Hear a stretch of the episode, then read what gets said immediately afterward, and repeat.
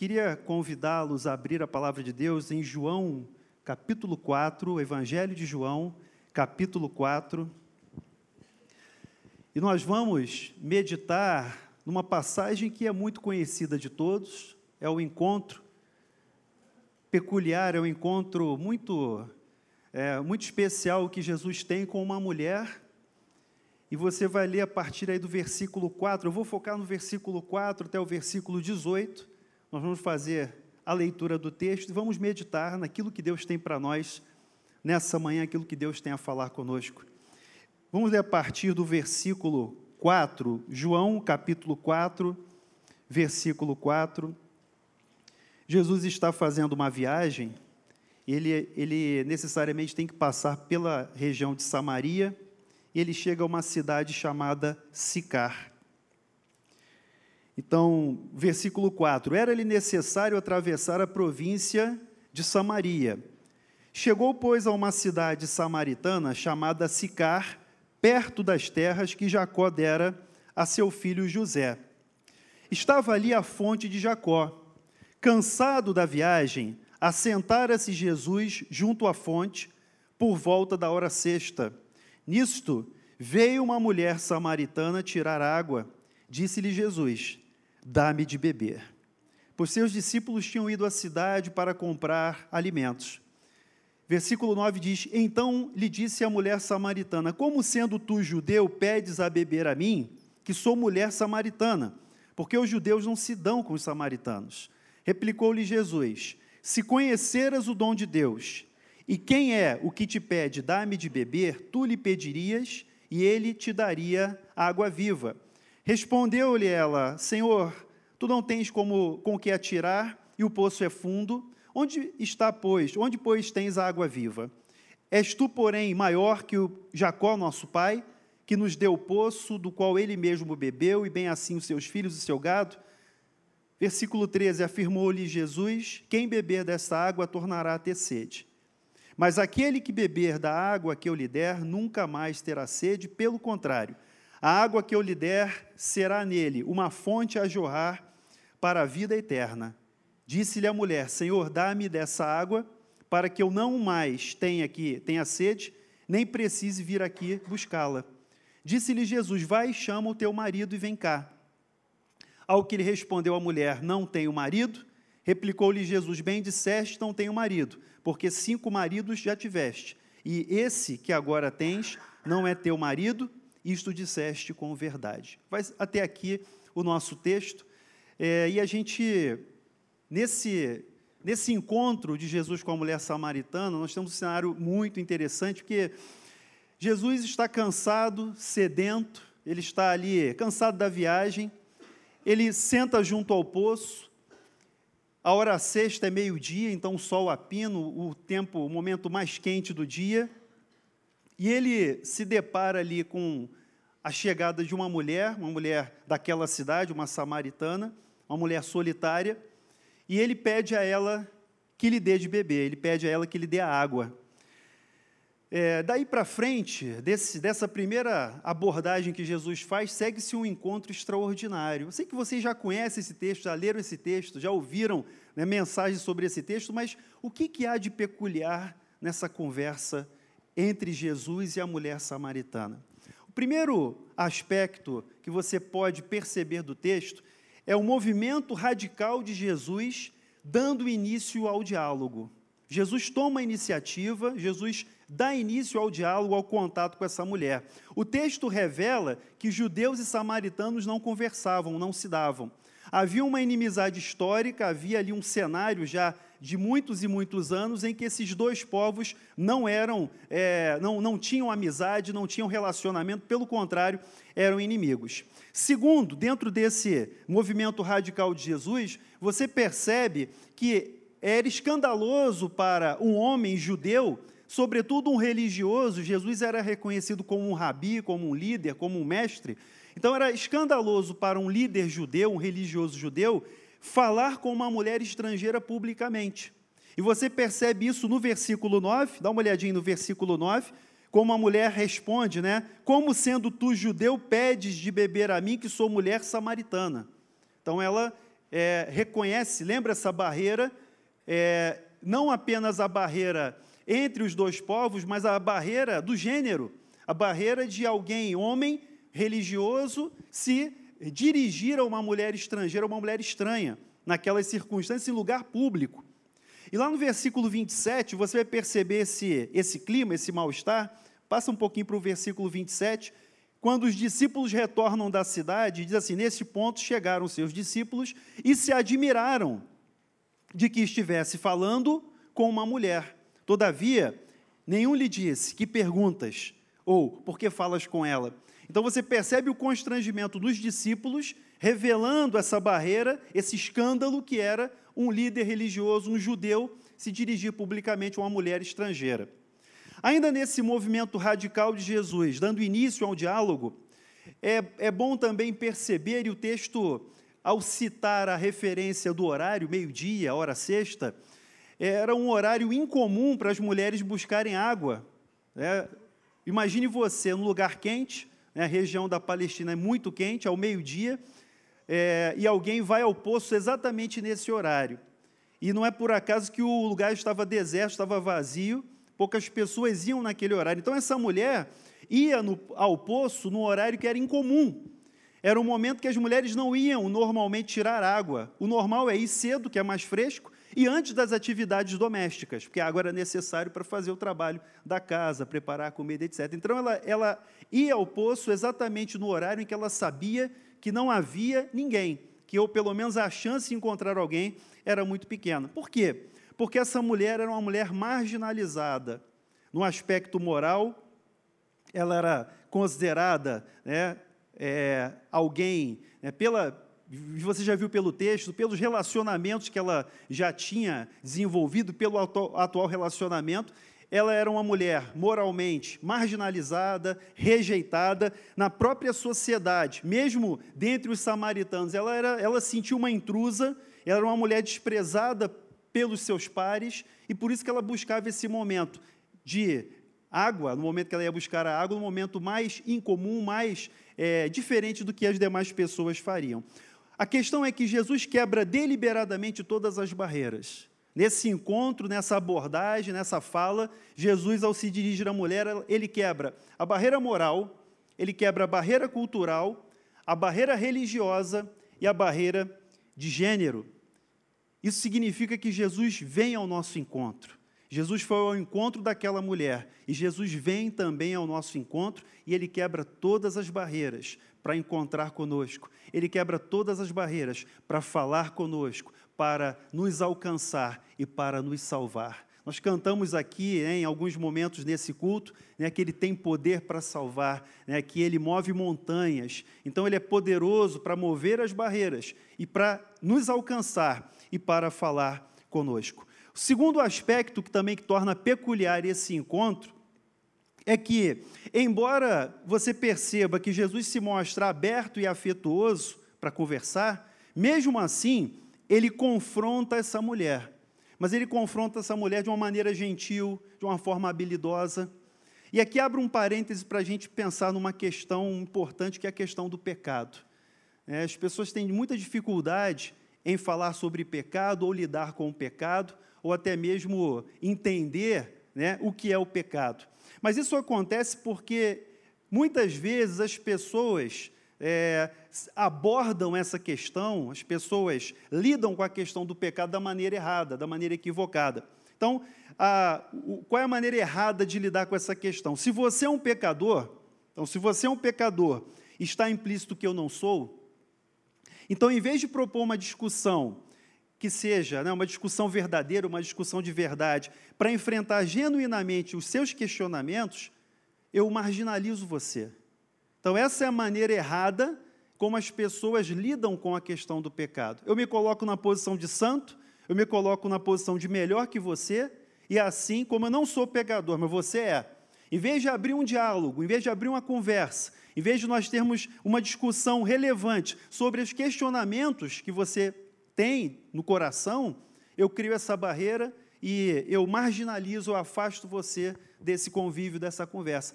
Foi exatamente o contrário do que Jesus fez ao conversar, ao abordar essa mulher de Samaria. Então, a compreensão bíblica do pecado é muito, muito mais abrangente do que isso.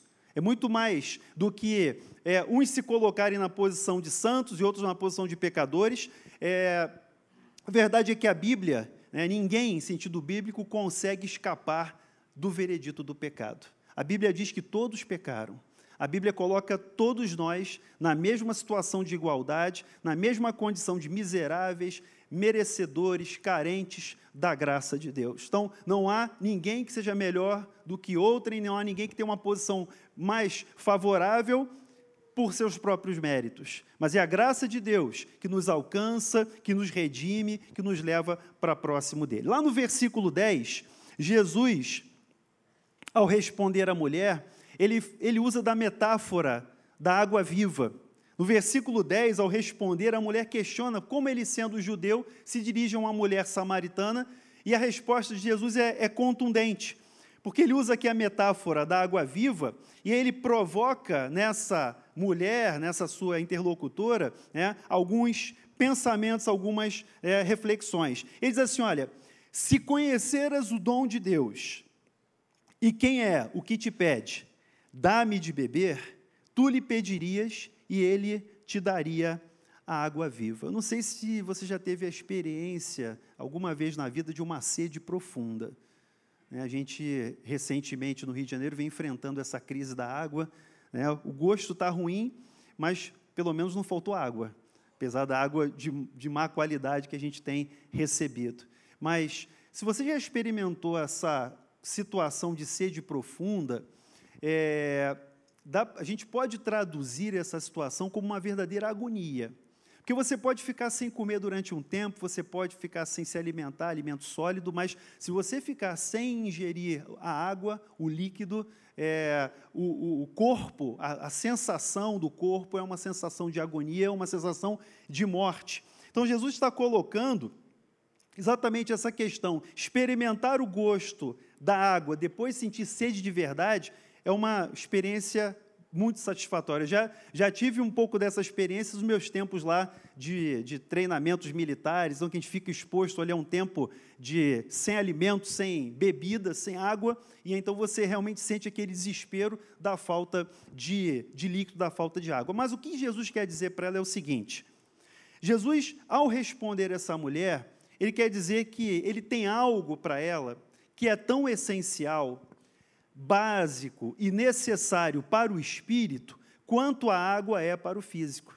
Essa metáfora da água viva que Jesus transmite nesse momento, expõe para essa mulher, serve para nós também, porque ele tem a oferecer para a gente algo que é tão essencial, que é tão básico, tão fundamental e necessário para o nosso espírito, para a nossa alma, é, do que como, quanto a água é para a vida física, quanto a água é para o nosso corpo. É algo que, sem água, na nossa vida física nós estamos perdidos, sem água nós estamos mortos, e sem a água viva que Jesus tem a oferecer, nós estamos literalmente mortos no sentido espiritual, literalmente mortos espiritualmente. Vou aproveitar, vou beber um pouco d'água também, né, porque já começa a fazer falta. E mais do que salvar a sua vida, o que Jesus propõe, a oferta de Jesus, satisfaz por dentro. A proposta de Jesus, quando ele diz: se você soubesse quem é que está falando contigo, se você soubesse quem é que está conversando, em vez de eu te pedir água, você é que me pediria água e eu te daria a água viva. A oferta de Jesus satisfaz de dentro para fora. A oferta de Jesus satisfaz, satisfaz de forma eterna. Lá no versículos 13 e 14, o texto diz o seguinte: quem beber dessa água tornará a ter sede. Mais uma vez, fazendo a comparação da metáfora da água viva, ele diz: Quem beber dessa água tornará a ter sede.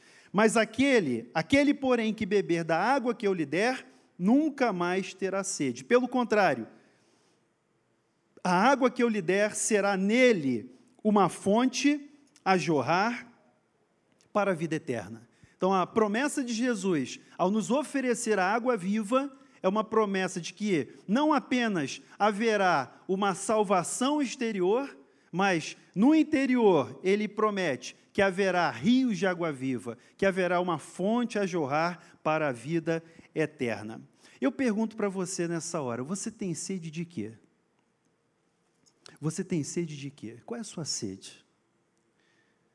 O que é capaz de dar à sua vida uma real satisfação? Que você busca? O que, o que leva você a se mover? O que leva você a acordar todo dia? Qual é a sua sede? Você tem sede de quê? Qual é a satisfação que você busca, que você acha que é uma satisfação real para a sua vida? Normalmente, as respostas da gente são realizações externas. Então, por exemplo, realizações profissionais. Né? É o que a gente quer ou não. Realizações profissionais, o amor, né?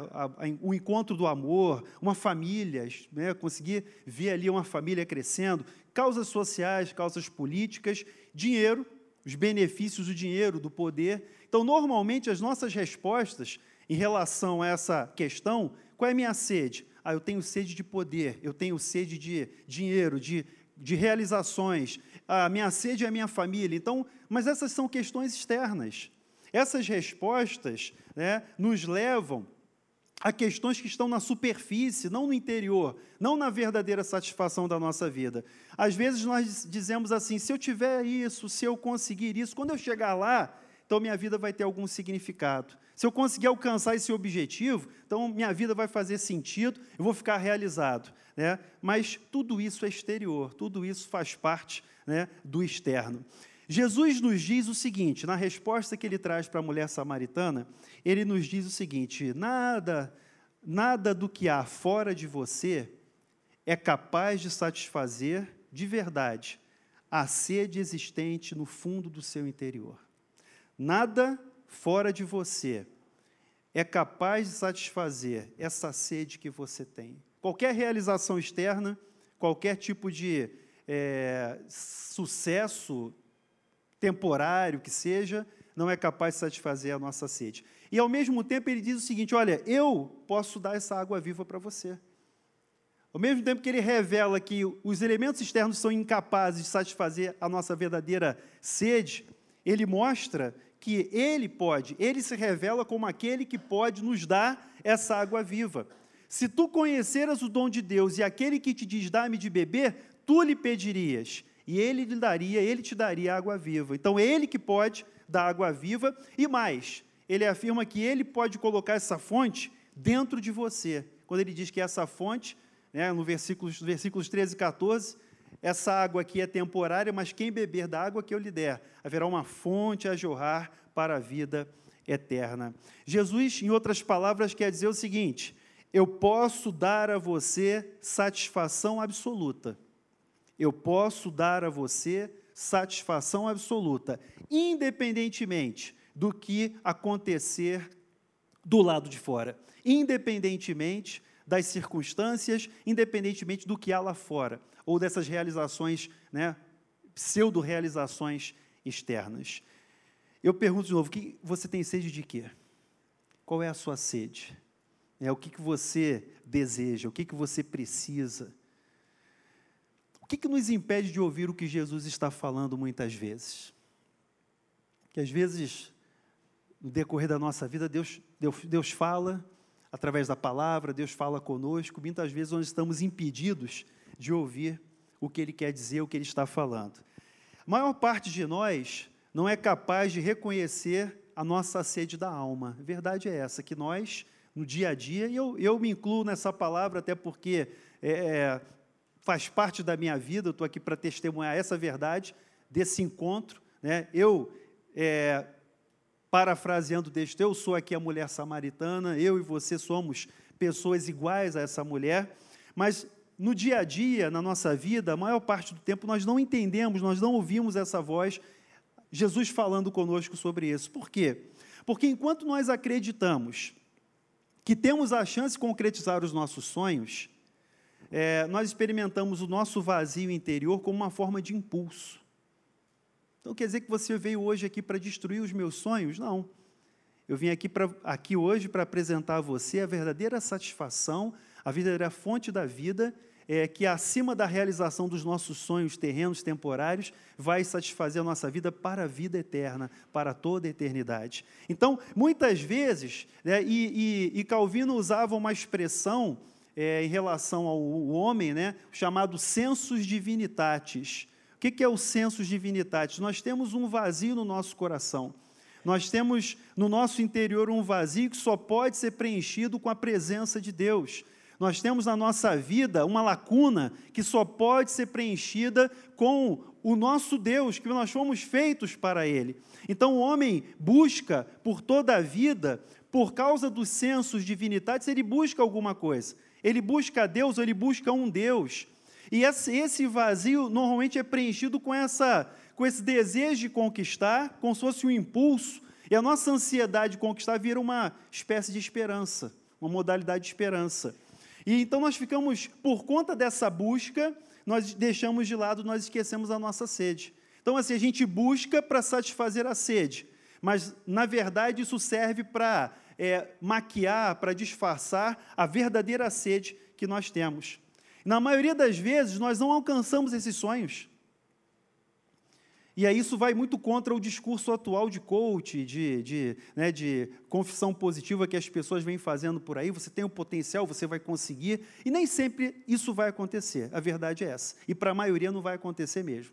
Então, essa é a má notícia de hoje. Mas a boa notícia de hoje é que Jesus preenche esse nosso vazio. Jesus preenche esse, essa nossa sede, essa nossa necessidade. E eu repito, independentemente do que está fora de nós, independentemente daquilo que nos é, que é externo a nós, que está fora de nós, independente disso, a sede é satisfeita através de Jesus. Agora, o outro lado da moeda, as poucas pessoas que conseguem alcançar ou ultrapassam os seus sonhos, né, por mais que você pense que essas pessoas são realizadas, estão realizadas, elas ficam chocadas ao descobrir que essas circunstâncias tão almejadas, no fundo, não satisfazem.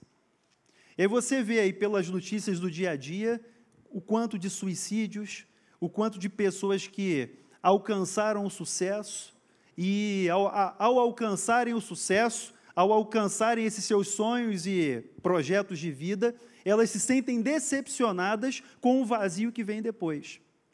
Eu tive um estagiário, uma vez ele confidenciou para mim, uma, lá no trabalho, ele disse assim: Olha, Marcelo, eu estudei muito para passar no vestibular para a universidade, estudei muito, era o meu sonho, era o meu desejo. No momento em que eu passei, entrei na faculdade, entrei em profunda depressão e foi acometido de síndrome do pânico e depressão. Por quê? Porque aquilo que ele mais desejava, aquilo que ele tinha almejado, se esforçado por tempo para alcançar, ele conseguiu, mas após essa conquista, ele teve um, uma sensação de vazio tão grande que aquilo gerou na, na vida dele um estado de depressão, uma, uma fuga ali, na verdade, do, do contato com a sociedade. Ele foi acometido dessa doença. Então, mesmo aqueles que alcançam esses sonhos, esses desafios, eles acabam se frustrando pela sensação de vazio que vem depois dessa conquista. A verdade é que todo mundo tem que viver em função de alguma coisa. Todos vivem em função de alguma coisa. Mas Jesus argumenta o seguinte: se eu não for essa coisa, você vai se decepcionar. Todos nós vivemos em razão de alguma coisa. Em razão dos filhos, em razão do trabalho, em razão de dinheiro, poder, mas Jesus diz o seguinte: olha, se eu não for essa coisa que você busca, se eu não for essa coisa é, pela qual você vive, você vai se decepcionar. Primeiro, porque essa coisa vai escravizar você. Essa coisa vai escravizar você, e caso você consiga alcançá-la, ela não vai trazer a satisfação esperada. Essa é a verdade. Parece meio decepcionante, né? mas é isso que a palavra de Deus mostra para a gente, é esse o contexto que Jesus revela aqui ao conversar com a mulher samaritana. Então, alguma coisa nós vamos ter que adorar na vida. Nós sempre escolhemos o objeto de adoração. Adore o dinheiro, adore os bens, e você jamais possuirá bens e dinheiro em quantidade suficiente. Sempre alguém vai ter mais. Ah, adore o corpo, e você sempre vai se sentir feio. Por mais esteticamente perfeito que a pessoa possa né, parecer, a, o, a adoração ao corpo vai levar sempre a pessoa a se sentir feio, imperfeito, e o tempo e a idade, né, a cada vez vão aprofundar mais essa sensação, esse desespero.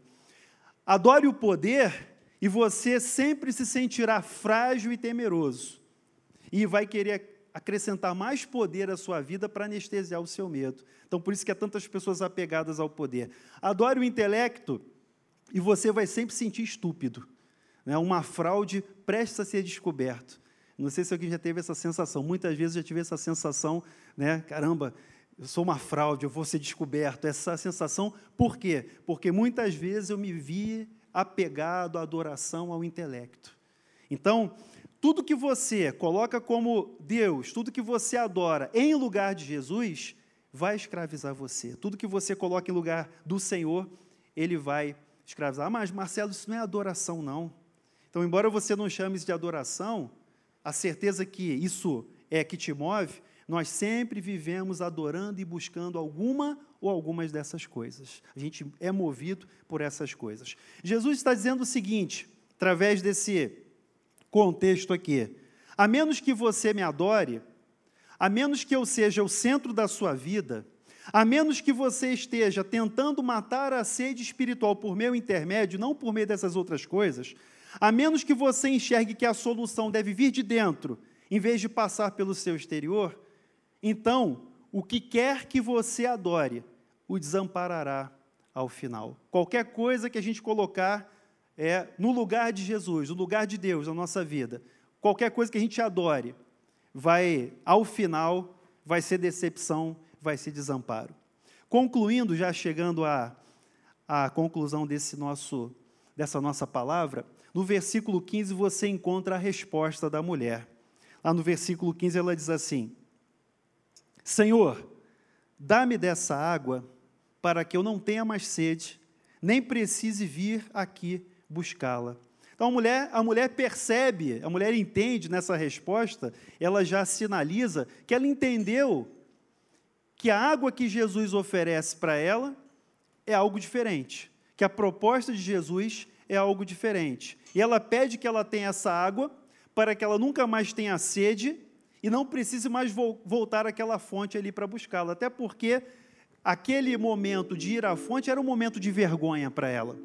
Era uma mulher que vivia às escondidas, era uma mulher que fugia dos relacionamentos com as demais pessoas, por sua própria condição de marginalizada socialmente, né, vítima de preconceito e até fruto da sua vida, da sua realidade. Mas é interessante que Jesus, no versículo 16, responde para ela o seguinte: Vai, chama o teu marido e vem cá. Eu vou dizer assim, mas por que, que Jesus de repente muda de assunto? Vai, chama o teu marido e vem cá. Jesus não está mudando de assunto, não. Jesus mais uma vez está colocando diante dessa mulher a sua verdadeira sede. E ela responde o seguinte para ele: Eu não tenho marido. Jesus, replicou-lhe Jesus: Bem disseste, não tenho marido, porque cinco maridos já tiveste. E esse que agora tens não é teu marido. Isso disseste com verdade. Então Jesus não está mudando de assunto, ele está mais uma vez confrontando, colocando diante daquela mulher a sua realidade. Então ele, quando ele diz vai e chama o teu marido e vem cá, ele quer dizer o seguinte, ele quer mostrar o seguinte: se você quer, se você quiser compreender a natureza dessa água viva que eu ofereço, você primeiro precisa entender como a tem buscado na sua própria vida. Então, quando ele manda chamar o marido, ele quer colocar o seguinte: é, você tem que entender, você tem que reconhecer, você tem que confessar como você tem buscado satisfazer essa sede na sua vida, para que assim você entenda, né, a partir do reconhecimento, da confissão, da declaração dessa sede, que, na verdade, Jesus é aquele que pode oferecer água viva. Então, para ela foi o marido: chama o teu marido, vem cá. E o que, que nós temos que chamar nessa manhã? O que, que eu tenho que chamar nessa manhã diante do Senhor para confessar a minha sede? O que, que você tem que chamar? É, imagina que Jesus está aqui nesse momento, creia que Ele está aqui falando através da Sua palavra, e Ele diz para você: vai lá e chama o teu Você pode dizer no seu coração o que, que você tem que chamar para trazer para Jesus. Né? Ele diz: chama o teu marido e vem cá.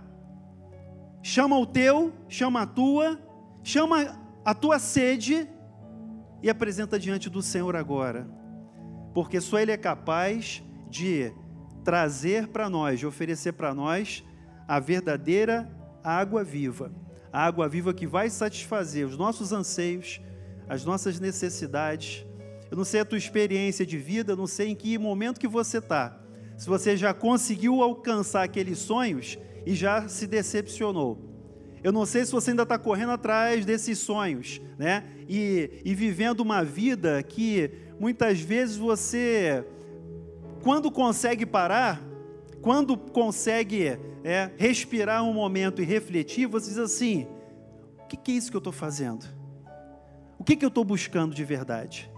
Vai e chama o teu marido, vai e chama a tua sede, confessa a tua sede, reconhece a tua sede e receba nessa manhã a verdadeira água viva, a verdadeira água que vai satisfazer a sede, não só a sede do momento, mas que vai ser uma fonte para jorrar para a vida eterna.